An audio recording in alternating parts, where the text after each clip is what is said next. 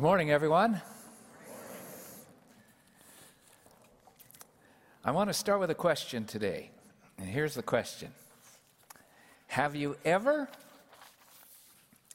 been selected or chosen for something that down deep in your heart you thought you didn't deserve? Have you ever been selected or chosen for something that down deep inside you weren't sure that you really deserved? Uh, I'm going way back to when I was 11 years old. Spokane, Washington, springtime, baseball, little league. And I tried out for a team that was made up of predominantly 12 and 13 year olds. In fact, they had played for the city championship the year before. By law, they were bound to bring in two 11 year olds. I was 11.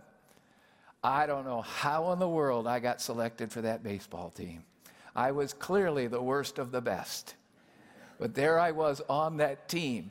And at first I thought, oh my goodness, how do I, these, these, these 13 year old boys are big and they threw curveballs.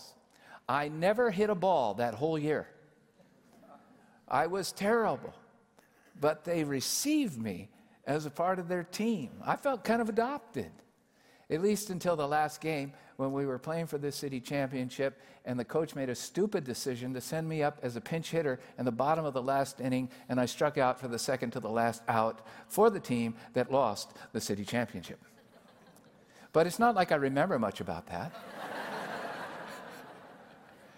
but I felt selected for something I didn't deserve. Well, today, we're going to tell a little story from David's life that's all about this, where David, as high king, makes a choice, selects somebody for something that they really didn't feel they deserved at all. So get ready for it. Now, uh, I'm really happy we're, we're meeting David where we're at today because if, how many of you have been with us in the last three weeks?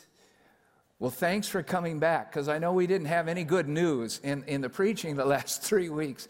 Uh, but, but look at it this way the church doesn't hold back from talking about brokenness in life any more than it talks about the hope that we have in life. So we were straight on about what happens to David in his late 40s and 50s when he makes stupid decisions that lead to sin, that lead to murder, that spread throughout his whole family systems, and literally almost bring the nation into civil war again. It was just horrendous. That's what we hit on the last three weeks. But today, I've been given permission by Pastor Rob to go back just before David's collapse and do one more sermon when David was at his best. When David was at his best. Now you say, well, why would you want to do that? Well, the truth is, David exemplifies all of us. I got a good side and I got a bad side. You got a good side, you got a bad side. The more power you have, the more you can do good, and the more power you have, the more you can do bad. And so it's like the, the wonderful French physicist Blaise Pascal once said. We've got this for the, you on the screen. I am man, therefore I am noble. I am man, I am human, therefore I'm a mess. I am wretched. We are both at the same time, and we certainly have seen that in David. But today, the last look at the unsullied nobility when David lived his God saved and God centered life and what good he could do. So, open your Bibles, please. Let's go down to uh, 2 Samuel chapter 9. The last look at the unsullied David. He's about 40 years old at this time, so we're getting to this point where he's now consolidated the kingdom and he's reigning in Jerusalem and he's bringing peace at all sides. It's on page 303 if those of you want to use the Bibles we provide for you in the church. Now, just before we go into 9, go back with me to chapter 8, verse 15, because this kind of sets the stage, sets the scene. David reigned over all Israel doing what was just and right for all his people. Okay? So David at his best, at the height of his power, doing what is just and right for all the people. Chapter 9, verse 1. David asked, Is there anyone still left of the house of Saul to whom I can show kindness for Jonathan's sake? Is there anyone? Take a look at the passage we're going to put on the screen for you. You remember Jonathan, David's best friend? They were soul friends. Remember Jonathan, who was the son of King Saul, who by all rights should have become the king? And yet Jonathan realizes David is anointed to take the kingship. But before Jonathan is killed in battle, he and David meet, and this is what he says David, show me unfailing kindness, like the Lord's kindness, as long as I live, so that I may not be killed. And don't ever cut off your kindness from my family. Not even when the Lord has cut off every one of David's enemies from the face of the earth. Kind of a funny thing for a best friend to ask of the other. I mean, if I called my best friend Dennis in California this afternoon, uh, I wouldn't say, Dave, uh, Dennis, don't kill me. There have been times in my life he's wanted to, but never literally. But David, Jonathan's literally pleading for his life. Why? Because in ancient times, when one royal line comes to its end and another family takes over, you almost always destroyed all of the line of the former. And so you hear Jonathan crying out because of his love for David and David's for him, please don't kill me. Please don't kill my family.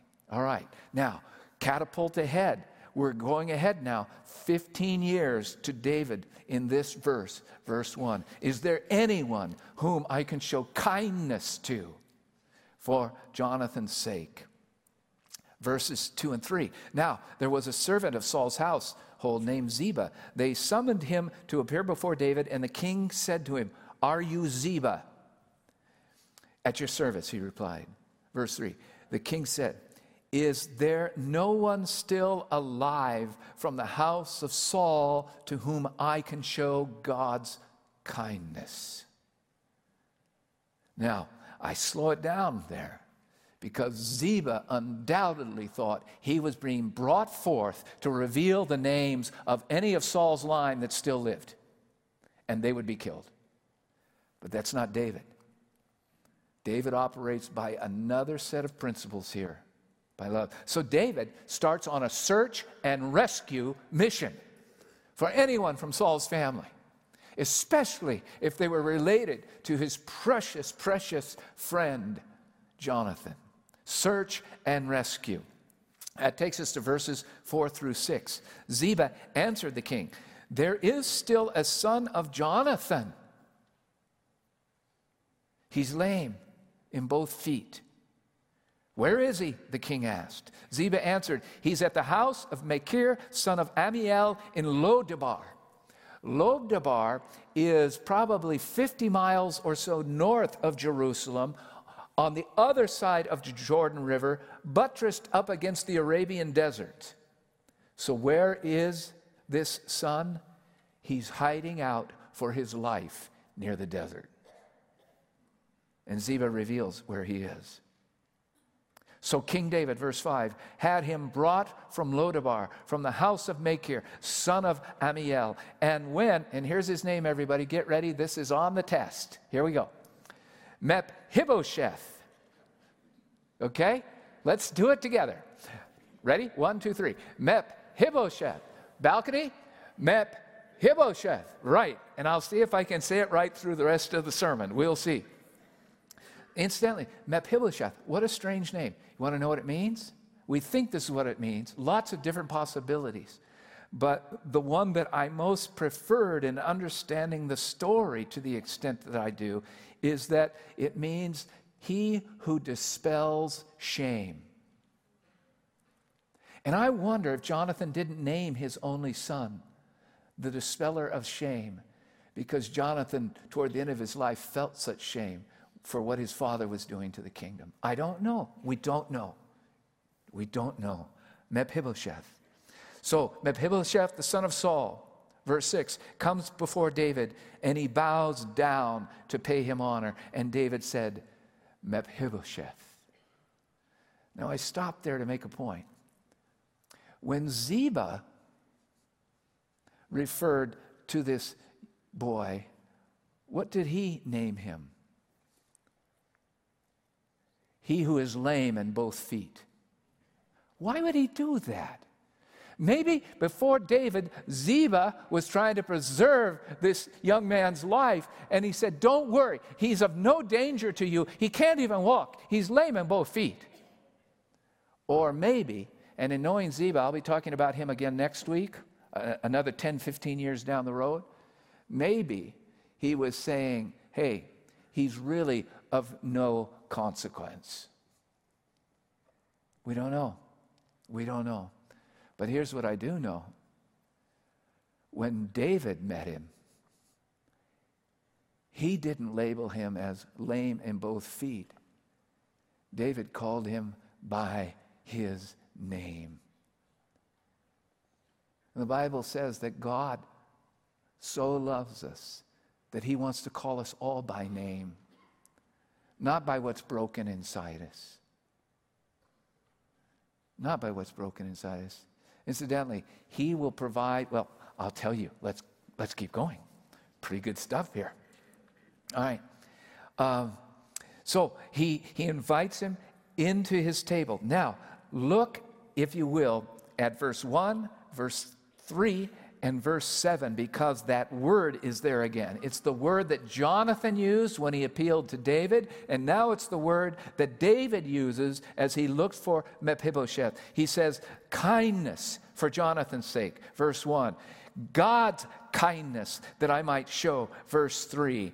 And even when he's talking to uh, Mephibosheth, he says, I want to show you kindness, okay, as over against meanness. But actually, the word kindness uh, just doesn't fit. It's, it's one of those English terms we've tried to find to fit around the Hebrew term. And, and, uh, and the best we can do with it is add, load it up with some adjectives, is what we've got to do. Because kindness is too tepid, it's too pale. It's a nice word. But this word means much more. In the ancient Hebrew, it's called hesed. H E S E D, we spell it, Hesed. And it's often defined as loving kindness, or for us, committed love, costly love. Sometimes we use the term covenant love, and, and a covenant is an unbreakable agreement love. Contract love. Or, like I have for you on the screen, the three terms I most like to define hesed or kindness are loyal love, costly love, steel strong love that won't stop. Now, those of you who are students of the Bible in the New Testament a lot, you're now thinking of the term agape which is the committed, costly, steel, strong love. Hesed is that, but it's got all sorts of feeling attached to it. So when he says this to Mephibosheth, he is saying, I'm in all the way with you. Okay? All right, now, it kind of reminds me of the, the whole marriage thing, remember? Uh, richer or poorer, sickness or health, until death parts us. Whew. That's a lot more than just emotional tickle love, isn't it? It's all the way love. Um, and so now's for me to add to what Kelly said to us earlier. I hope if you haven't signed up, you'll consider the marriage conference. I even thought of a song for it. Okay? Love and laughter, love and laughter, save a marriage from premature disaster. We're bringing, um, both of our daughters are coming. Oh, thank you very much. that hit me between service one and two. All right. Um, we're bringing our, our daughter and son in law. They just got married in August. And then our other daughter's coming with her man friend. And, you know, we like him a lot too. So uh, uh, I forget my son in law's name. I like him, I just don't know his name. All right, good. All right, enough of that. Can I, can I just before I move into the, the next aspect of this story, let me pause on that notion of, um, of Mephibosheth being lame in both legs because it's a reminder of disabilities. And um, I am so glad to be a part of a faith system that believes that you may have physical or even mental disabilities, but that you are precious and, in fact, you are of special ability. While, while, while the Western world in science seeks ways to purify the gene pool, Christians look for special need babies to adopt all over the world. I like that. God does not evaluate by anything that are limitations. He loves us all. So thank you, church. I, I, could, I know many people in our church that have adopted children with special needs or special abilities. Thanks be to God. All right. Well, let's get back to David and Mephibosheth. Here's verse 7 is kind of funny. Mephibosheth, David says, end of six. At your service, he replies, Don't be afraid, David said to him, for I will surely show you kindness for the sake of your father Jonathan. And look what he promises him I will restore to you all the land that belonged to your grandfather Saul, and you will always eat at my table. He is going to be given all of the lands that the former king held. This is extravagance beyond belief. They're rightly now David's. But David says, No, all of that land, all of that wealth, all of that position is for you. And secondly, I am going to provide you with Ziba. Look at verse 9. Your master's grandson Everything that belonged to Saul and his family, Ziba, you and your sons and your servants are to farm the land. He had like 10 sons and 15 servants. So uh, uh, he's, he's, David saying, Ziba, the way you serve the former king is now the way that you serve Mephibosheth until the end of time. You will provide for his grandson. He will be your master. But Mephibosheth, I want you to stay in Jerusalem. I want you to be next to me. I want you to eat at my own table. There's even a play on words there. The first time he says he'll eat at my table, it's in verse 7. It says he will, he will always eat. It's in the future tense. Then, if you look at the second time he mentions it, it's at the end of the passage, verse 13. He always ate. Completed action. In other words, the promise David made, he made for the rest of Mephibosheth's life. You will be with me at my table. Now, what is this? This is extravagant love. It's not only costly love, loyal love, it's extravagance that he pours out on Mephibosheth. But one more aspect of it. Look with me at verse 11. Ziba says, your servant will do whatever my lord the king commands his servant to do. So Mephibosheth ate at David's table. And look, look at the rest of that verse. Like one of the king's sons. It's not just being a guest at the table. David is saying, My blood, your blood. My royalty, your royalty. You're like one of my own. I told you this is David at his best. This is adoption. I'm your dad now. I'm your father. And there will come a time when Mephibosheth's life will be in jeopardy, and David will say, Not that young man. At all costs, his life is spared. He is like one of my own sons. Well, isn't that powerful? That's what God does. That's what Steel Strong Love does. That's what David does for Mephibosheth. And I think, I think that the reason this story has been kept in such magnificence is because of what it points to. But you got to see one more thing in this story before I move out of it. Look back again at verse 8.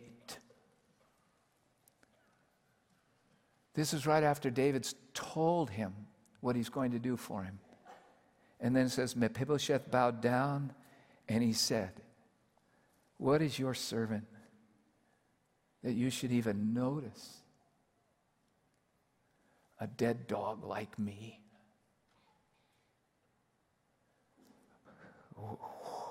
What is your servant that you should even notice a dead dog like me?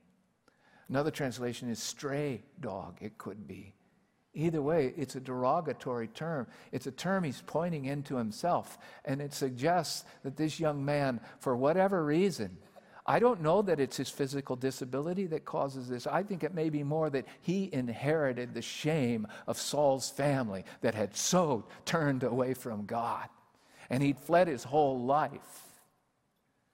And now he's about 20 years old, and his view of him was I'm about the last human on earth that has the right to be called a king's son. Okay?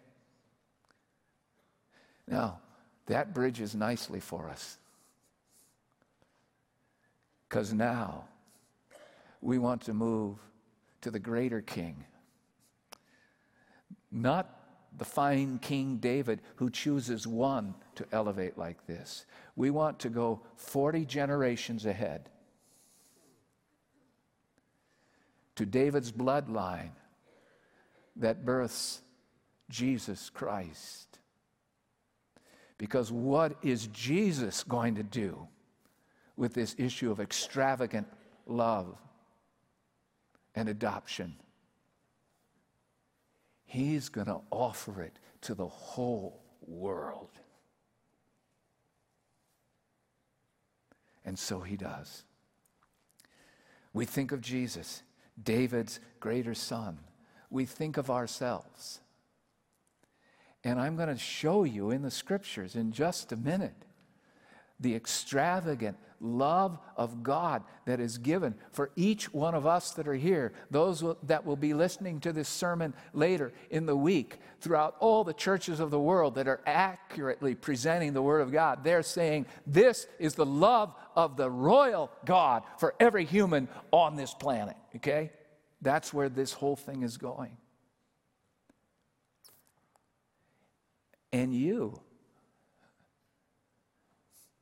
you have every right to think, like Mephibosheth, I don't deserve that. Allow me to take that term lameness and move it from Mephibosheth and let, let, let me move it into the vernacular because in our culture we'll often talk about something being totally lame. and, and I want to suggest that the Bible's quite clear, and so is my own conscience on this fact that when it comes to who Lon is on the inside, I'm totally lame. Uh, there's more in me that's wrong than is right. Oh, there are those brief glimpses of nobility that Pascal talked about. But like the, the great uh, New Testament theologian J.I. Packer says, at no point in my life am I as bad as I could be, but at no point in my life am I as good as I ought to be. I knew when I was a little kid that I was in deep water. I cheated and stole baseball cards. I shot the state bird out of the tree with my BB gun. I ran head on into my little brother trying to hurt him and he had to go to the doctor. I mean, I knew early on there was stuff that wasn't right inside this thing called me. Totally lame. And we are. Bible says there's no one who is righteous, not even one. So before I tell you about how great God's love is, I just want to get the cards right on the table here and talk about us. Riddled with badness, more wrong than good. And like Mephibosheth, why would you want me at your table? But look at this Colossians chapter 1 and 21. Let's uh, put it up on the screen. Once you were alienated from God, and you were enemies in your minds because of your evil behavior. Look at that closely, everyone. Once you were alienated from God and you were enemies, what? In your own minds. I mean, I knew in my own mind I wasn't pleasing God. In your own minds, you knew you were enemies from what God was and what God wanted. And it's because of our life. And now, look at verse 22. But now, and I capitalize that because I really want us to get this. He has reconciled you.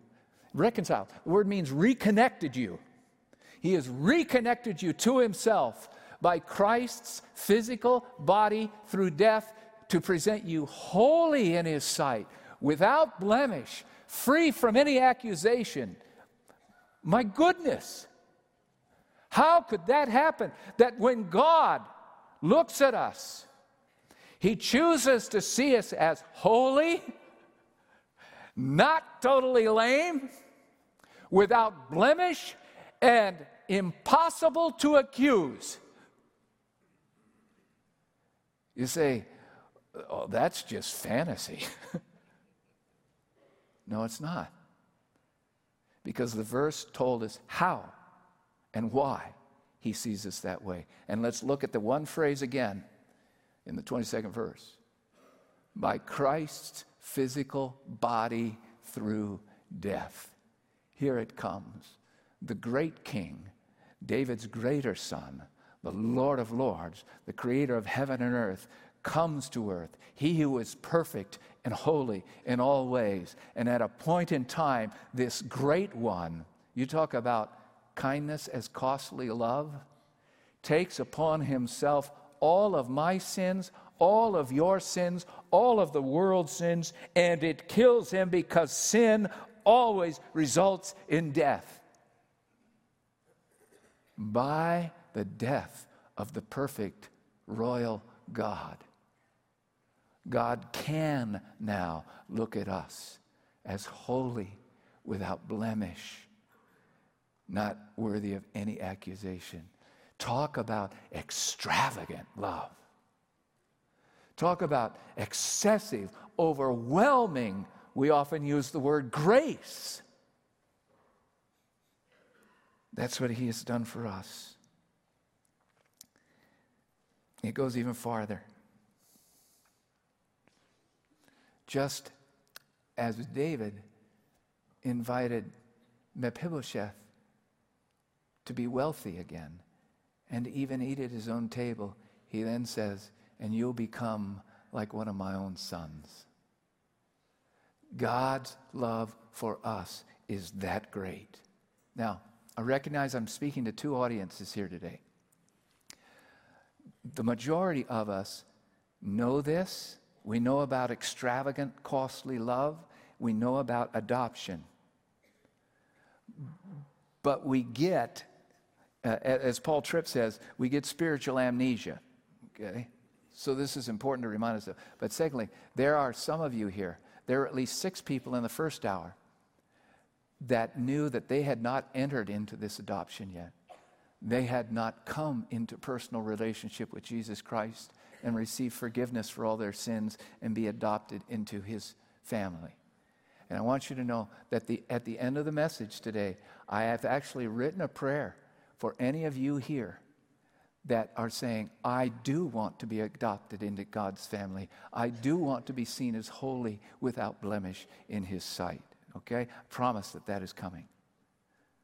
But for a couple more minutes, deal with me on this wonderful issue called adoption.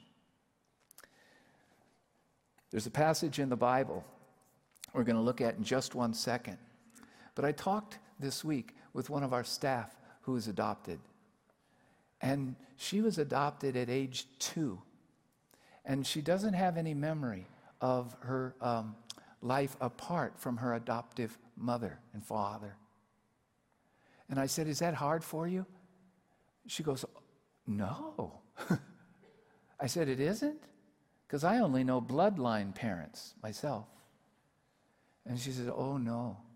She says, I can't imagine ever feeling more loved than I am by her, because she's still alive, and by him, he has now passed. Because they didn't have to take me. They wanted me. And I wasn't even part of their own flesh and blood. And they wanted me. Now I'm, I'm exacerbating her words. But she was just kind of surprised that I would even have any notion that she didn't feel totally loved. And so, knowing that many of you have adopted, are adopted, or have adopted, it's an enormous thing that can be so meaningful. I know it's hard for some, but God will help you through that to understand the fact that you were adopted, if you were, by deeply loving people, that you can't imagine what it could ever be to not be totally loved. The Bible talks about this in the spiritual sense. Look with me now in Romans chapter 8, 15. If you've received Jesus Christ into your life, the Spirit you received has brought about, there it is, your adoption to sonship. Later, you're called children of God. And by Him, we cry, Abba, Father. And the Spirit Himself testifies with our spirit that we are God's children. And if we're children, then we are heirs, heirs of God and co heirs with Christ. Now, just let me camp on it for a second. First, that term, Abba Father. When you are adopted into sonship, daughtership with Jesus Christ, we cry out from our inner self because God's now in us. We cry, Abba Father. And Abba is an Aramaic term that could be defined as Papa or Dad. My dad is my father, but he's also my dad. He loves me. He's in heaven now. I'll be with him again. He's my father, and he's my dad. You're invited in that sort of familial relationship with God. Secondly, it says we become his children. It's just like David, one of my own sons. And we are, if we are children, it's even more than that. We're heirs. We're heirs of God. God. And co heirs with Christ of everything. See, we're not totally lame. We're something that's beyond human, suprahuman. When Jesus Christ pours his Spirit into our lives and adopts us into his own family. Hey, and not only this, he doesn't just do this because I'm God, I should. He does it because he wants to. Look at Ephesians chapter 1 and verse 5. In love, remember we talked about what kindness is? Costly, loyal, feeling based, committed love. He predestined us for adoption to sonship through Jesus Christ in accordance with his pleasure and will. Now, until this week, I'm not sure I ever camped out on the pleasure part. I always camped out. He did this because that was his will. Okay?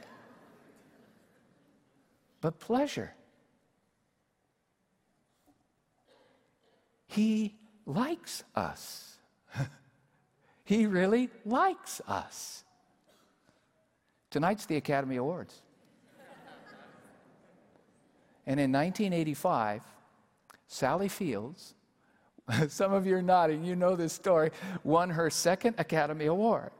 And I went back and looked on a, at YouTube, and she gets up to receive her Oscar, and she looks out with tears in her eyes, and she goes, I can't deny it. You like me. Right now, you like me. See, the Academy had elected her to this great honor.